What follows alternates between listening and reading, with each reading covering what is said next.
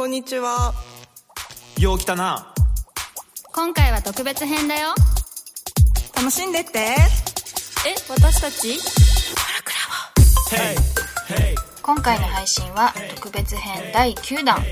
石川良樹さんサディ羽賀翔一さんの3名で罪の感情について語りました。今回も全4回でお送りします。ちなみに羽賀さんなんかその例えばさっきの締め切りとかじゃないんですけど期日とかその約束を破ってしまった時に相手からこう相手がその困ってたりとか相手からそういう怒りを表明された時って謝っちゃいますそれとも「すみません」っていう言葉すみません言っちゃいます言っちゃいそれってやっぱり言うことでこう理解してもらおうみたいなこっちが悪いと思ってる気持ちを伝えようっていうかいやまあ全面的にこっちが悪いっていうのは分かってはいるんですけど 作家でさ「いや締め切り過ぎてるんですけどいつぐらいになりそうですか?」って聞いたとするじゃん俺が早く君にさ時に「いやいい編集者だったら締め切り過ぎてる時にそんな聞き方じゃなくてこっちがすぐかけちゃうようなアドバイスできないからね」とかって言ってみたらどうなんだろうね 作家が編集に対してさあんたのせいですよ。それが下手ですね。だから遅れてるんですよ。いい編集とは何でしょうか。一回話しませんかそのことについて。こうふと思ったんだけどこうみんなでなんとなく合意してるルールと、あとマイルールってあるじゃん、例えば奥さんで言うとこの脱いだものを床に置いちゃいけないんですよはいはいはい。石川家ね。石川家では、で俺いつも置いてるから、うん俺もいつも置いてる。めちゃくちゃ怒られるの、ん。ちゃんとしろって言ったでしょ、とかなんかその ちょっとふと思い出したんですけど高校生の頃にこうもう今でも多分一生忘れないだろうなと。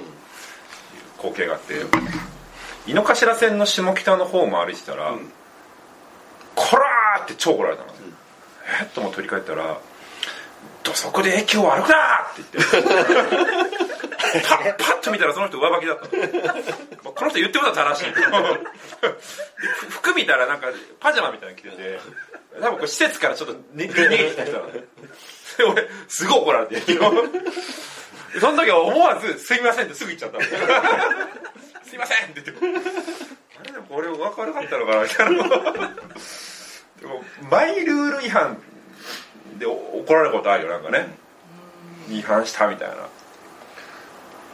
これさ罪っていうのはさあれだねルルールと結びつけてて罪って呼んでてずるいルール違反をって言ったけど罪の意識には全てルールが関係してんのかもね。してるねこれね。もしかしたら。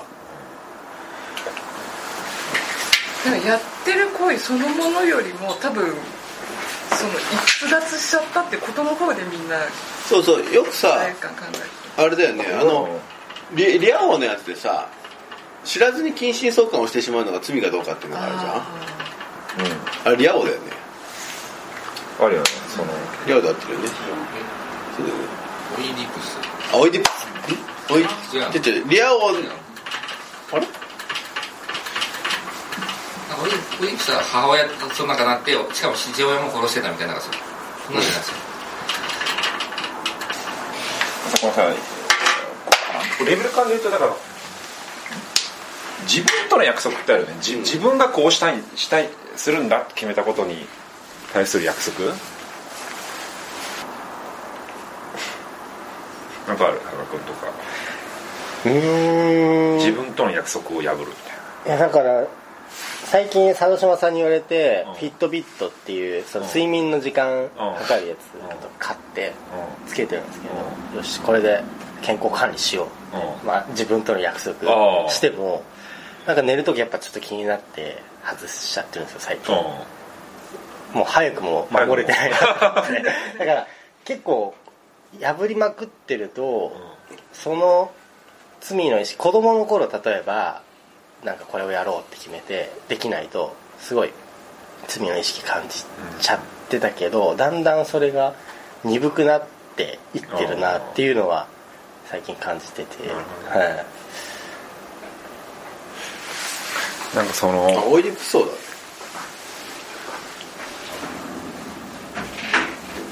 いやじゃなくてだからわ悪いと思ってない人の方が悪なんじゃないか悪かとか。人を殺すってことも極論それを悪いと思ってない人が殺すことが悪いのか、悪いと思いながら殺すのとどっちが悪いのかっていうのもよく言われますよね、アンパンマンのね柳瀬隆さんが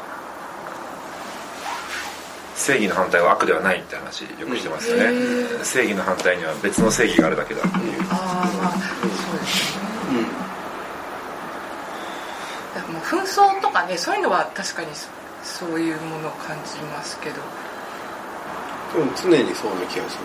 絶対的な悪ってないんですかね？人を殺すとかってあれは絶対的な悪ではないんですか？罪？いやそんなのだってさでも本当にさ人口が増えすぎちゃった時に人間がどう思うか分かんないよそれで言うと日本人において一番重要なのは義務なんですよ。三大義務ああ習いましたね。ね勤労と納税と教育なんですよ。でここにその人を傷つけないって義務は入ってないんですよ。ね確かに。怖っ。そうだから結局それは単にルールを破ったねっていうので処罰されるだけだってそれはしてはならぬとは書いてないんですでこの義務を破ってるのがまずの納税という義務をいきなり破ってるのが宗教法人で、あの人たち納税しなくていいから。なんなら仏教なんたらもう働かなくていいってことになってるから。仏教とか一番罪と悪を罪悪感を感じていけなきゃいけないっていう。お 本来ならば。本来仏教のお坊さんどもは、うんまあでもあれですよね。そういう罪とは何ぞやを求めてる人たちでもありますよね、追求してる。もう自らを、ね、罪を犯していかないとね人様の罪に対処できないだろうからね、あだから浄土真宗なんてもうね生まれて生きることそのものが、まあ、罪みたいな。悪人小季節っていうね。言い方しますよね。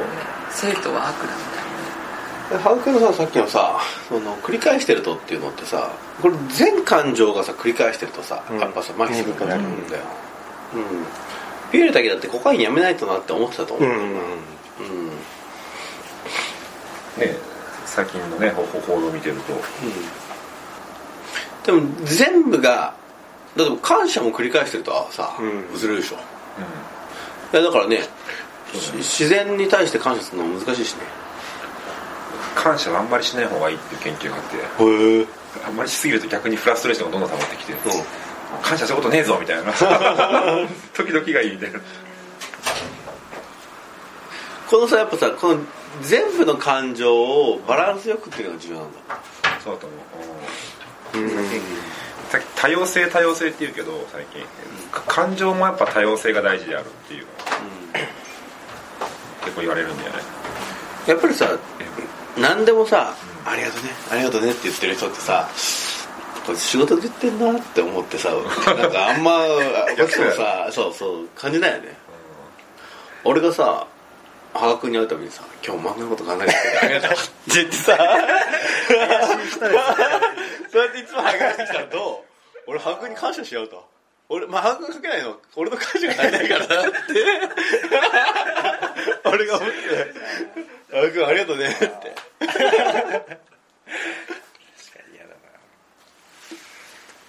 確かに僕もだから約束締め切り守れなくて「すいませんすいません」って毎回言ってるとこいつ本当にあや申し訳なく思ってないなって思われちゃうからなるべく謝らない方がいいいいんですかね。だからほとんどさっき俺の言った逆にして あ俺の言った方法で。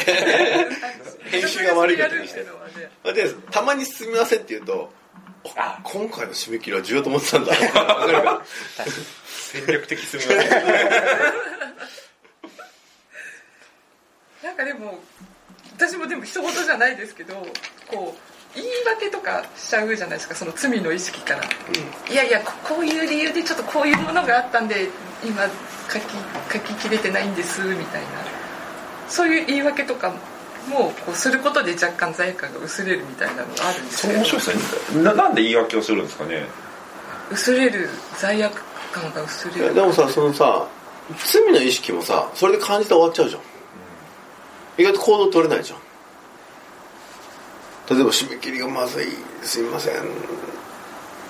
終わり、言い訳も別の終わりなんだよね、これであればこの状態でいいでしょっていうので終わりだし罪の意識の人の方が改善しそうな雰囲気が漂う。でどうだもレイヤーですよ。罪悪感の上にその言い訳が成り立ってるだけで、常に根底には続いてあるんですよね。切れずに。あ俺ねそれね。えっと罪の意識がここに求めて このぶっといのに。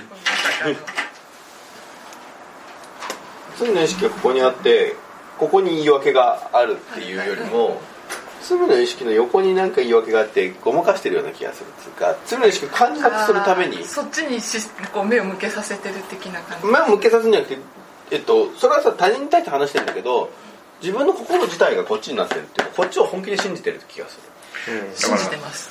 そうだね。原因は違うところにあると。そうそう。そうそうそうそう。ね。だから何かルールを破った。ルールを破ったのは自分だと思うか社会だと思うかで罪の意識か言い訳かっていうことで並列な気がするんだよね。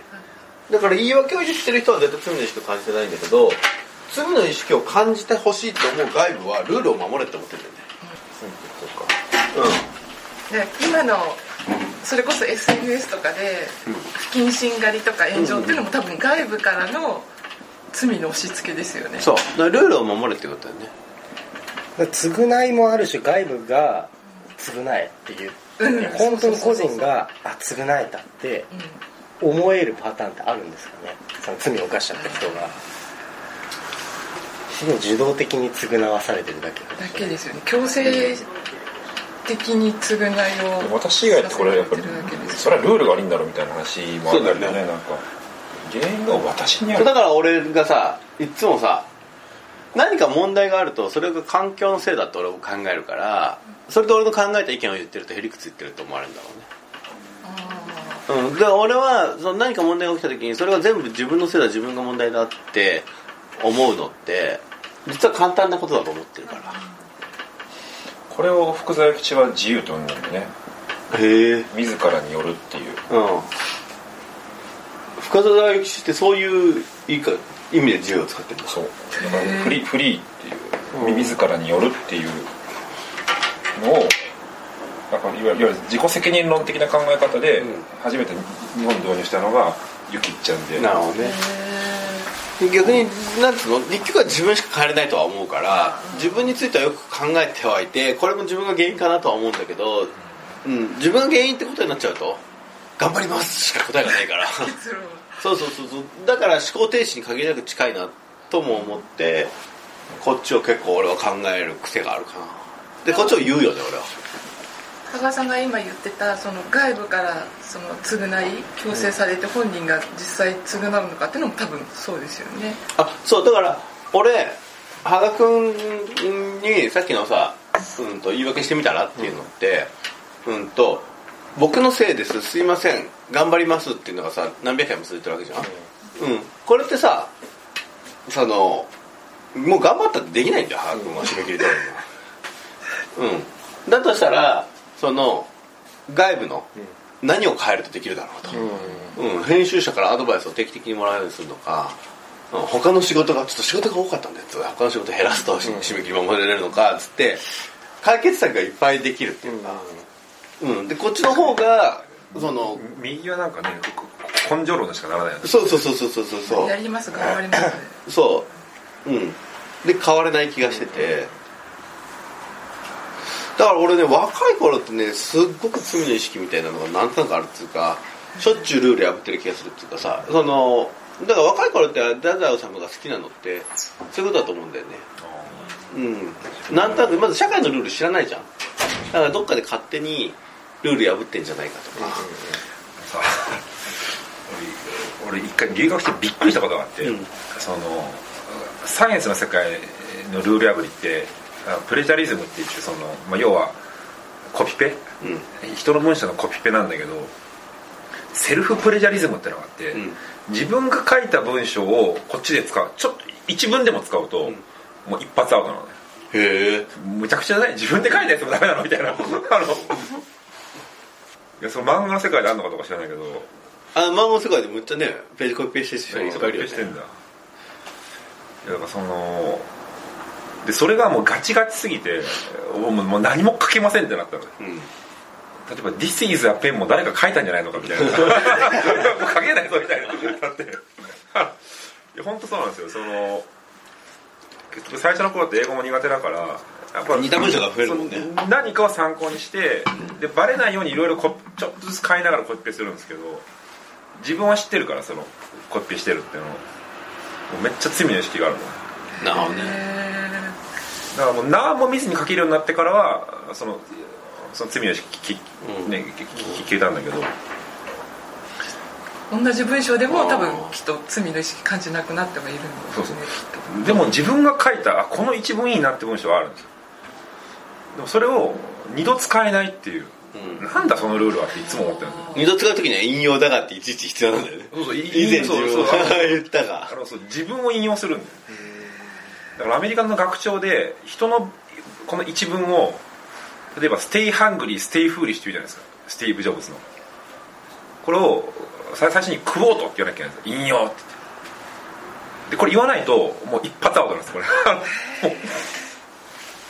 まあ、特にこの歴史学とかすごい厳しいんですけどねそれがそれは何ですか？出どころはっきりさせるっていう。させるっていう、うん。それはやっぱ個人にえークリエイティビティの源泉があるっていう。もうそそういう妄想をみんなで守りたいですよね。ちなみになんかあの話違うかもしれないですけど道徳っていう単語が英語ではないって聞いたんですけど。あそうなんですか？道だから。なんかその概念がないんですか？徳のえ向こうでそう。ロードトゥーキャラクターですだから。英語で言うと この道徳を直訳すると徳ってキャラクターってことだから。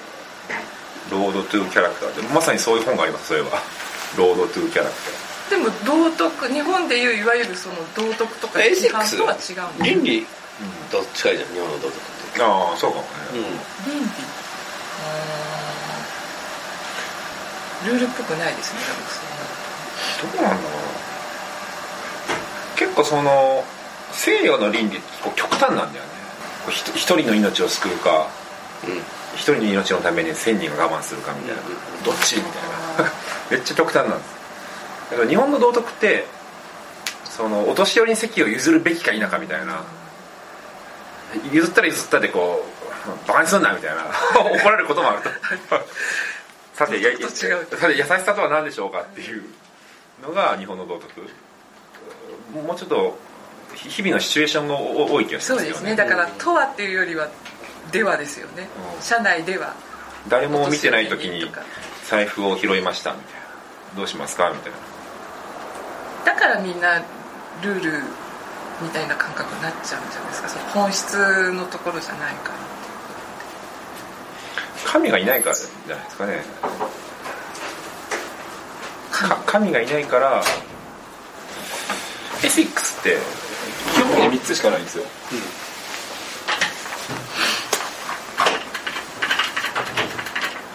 シックスって3つしかなくて1つは最大多数の最大幸福っていう。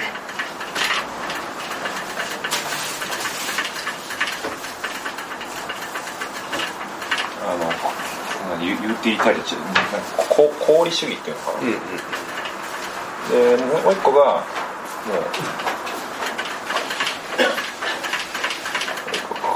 もうここ個人は最高みたいな。もうリリバタリアンっていう、もう個人の権利はもう犯してはならないみたいな。3番目がコミュニタリアンって言ってこれ日本なんですよ。そのそこコミュニティごとに決めたルールで従えばいいと。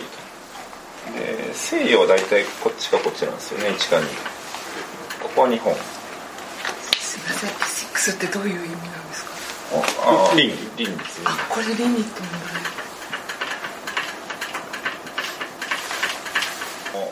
サンデル教授とかもそうなんですけどなんか一応いろんなケースがあるんですよ。この倫理的に難しいケース。それはこの3つの立場からそれぞれ考察してあのでちなみに私はこう思うみたい